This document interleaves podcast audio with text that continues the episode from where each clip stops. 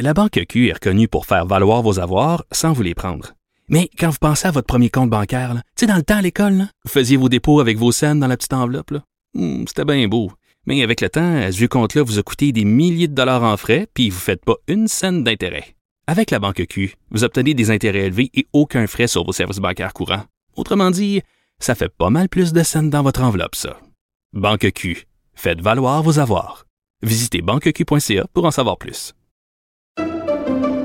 Pendant que votre attention est centrée sur cette voix qui vous parle ici, ou encore là, tout près ici, très loin là-bas, ou même très, très loin. Celle de Desjardins Entreprises est centrée sur plus de 400 000 entreprises partout autour de vous.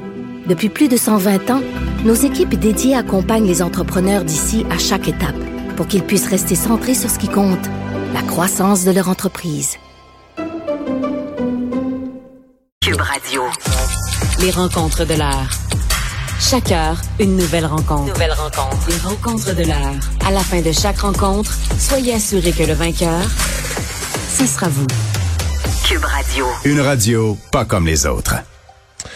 Et chronique juridique avec Nada Boumefta, avocate. Bonjour Nada. Bonjour. Alors, un présumé tueur à gage qui voudrait euh, mettre fin à ses procédures. Oui, donc un gros dossier qui avait débuté au mois de septembre euh, dernier, un procès qui devait durer trois mois euh, de Frédéric Silva, qui est représenté par une très honorable collègue, maître Daniel Roy, et ils prennent une décision aujourd'hui, une tournure d'événements qui fait en sorte qu'ils vont admettre la preuve qui aurait été présentée devant les tribunaux dans les mois et demi prochains.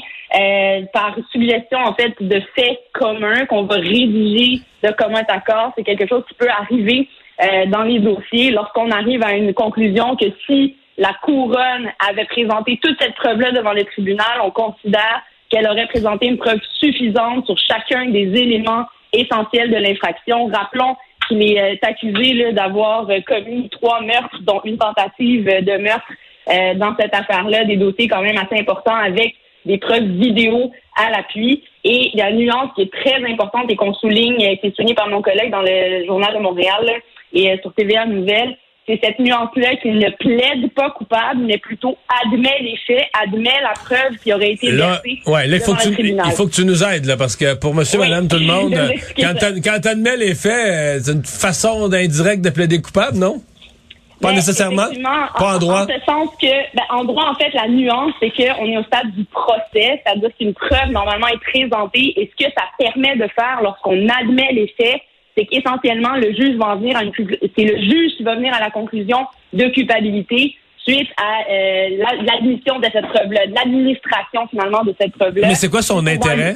Pourquoi? son euh, intérêt est très, très clair à ce, à ce stade-là. C'est euh, au niveau du droit d'appel sur cette preuve-là. Si jamais il y a des problèmes par la suite, par exemple sur sentence ou disons euh, sur une décision au fond euh, que le juge pourrait tenir ou retenir ou ne pas retenir sur les faits qui seront admis, ben ça donne ouverture à cette possibilité d'aller en appel. Alors que lorsque l'on plaide coupable, ben normalement il n'y a pas eu de procès, il n'y a pas eu d'audition, il n'y a pas eu de tenue finalement d'administration de preuves sur laquelle on pourrait attaquer des points de droit en appel. Et c'est ce que ça permet ici euh, aux clients de Maître Roy de pouvoir faire si jamais ils désirent aller en appel sur certains motifs. Mais on s'entend que la finalité demeure la même, en ce sens qu'il sera coupable des infractions auxquelles il a été accusé, il devra faire face à une sentence euh, bien, bien ben, Est-ce qu'il pourrait éventuellement, aller là, chercher une, euh, est-ce qu'il pourrait aller chercher une certaine clémence de la cour du fait de ne pas avoir forcé un long procès, etc.?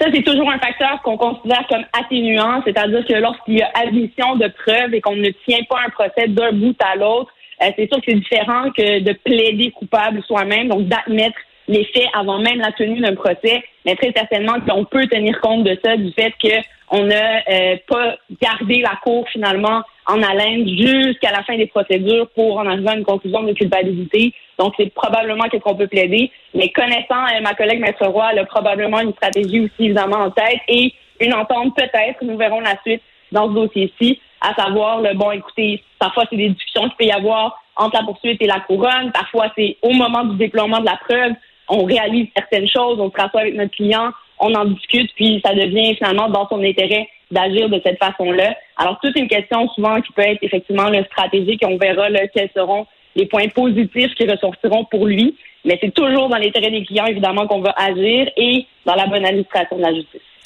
Nada, revenons sur les euh, tristement célèbres initiations au collège euh, Saint Michael's à Toronto, où les initiations s'étaient carrément transformées en humiliation, en agression sexuelle, euh, même d'un des jeunes. Ben là, un des mineurs évite la prison dans ce dossier-là. Oui, alors six jeunes ont été accusés dans cette affaire-là. Un, dont un, on, on, a retiré les accusations contre lui. Tous les autres, sauf celui-ci, avaient plaidé coupable. On en parlait là, juste avant. Euh, très rapidement, un an après les événements, et se sont retrouvés avec des sentences de deux ans de probation. Rappelons ici là, que ce sont euh, des jeunes qui sont sous la loi, des jeunes contrevenants. Ils sont âgés de 15 ans à l'époque. Et un seul avait décidé finalement de procéder, d'aller à procès et de, ne, de plaider finalement son innocence. Se retrouve aujourd'hui âgé de 18 ans, mais on lui donne la même sentence que les autres ont reçue. Et c'est ce que la juge a absolument voulu souligner c'est que quand on parle de jeunes délinquants, on ne veut pas les envoyer en prison. Ils ont 15 ans, ils, sont âgés en bas de 18 ans. C'est clair que la responsabilité criminelle morale de ces jeunes-là, c'est une chose dont on doit considérer euh, la nature lorsqu'on veut leur imposer une sentence. Et dans ce cas-ci, même s'il a voulu aller à procès, la juge a déterminé que ce n'était pas nécessairement un facteur qu'elle allait considérer comme négatif du hmm. fait qu'il a voulu procéder. Mais Nada, la couronne, si je me trompe pas dans ce dossier-là, voulait un trois mois de prison. Donc ça, c'est peut-être une, la prison un peu symbolique ou pour donner vraiment un message clair à ce, jeune-là, mais c'est pas une longue période de prison. Mais quand même, hein, on parle quand même de détention et je vous le dis, c'est tellement rare quand on parle de, de délinquants mineurs, même pour des actes aussi graves que des agressions sexuelles ou des gestes comme ça. Rappelons quand même que la juge souligne que la gravité et l'implication pardon, de ce jeune-là spécifiquement était peut-être moindre que d'autres qui, eux, ont eu une sentence de deux ans de probation. Et là, rappelle justement que même trois mois de détention, ce que la couronne voulait faire, hein, c'était évident, c'est envoyer un message clair que c'est inacceptable que ce genre de geste-là, même si on est âgé, euh, on est aussi jeune que ça, la société ne l'accepte pas.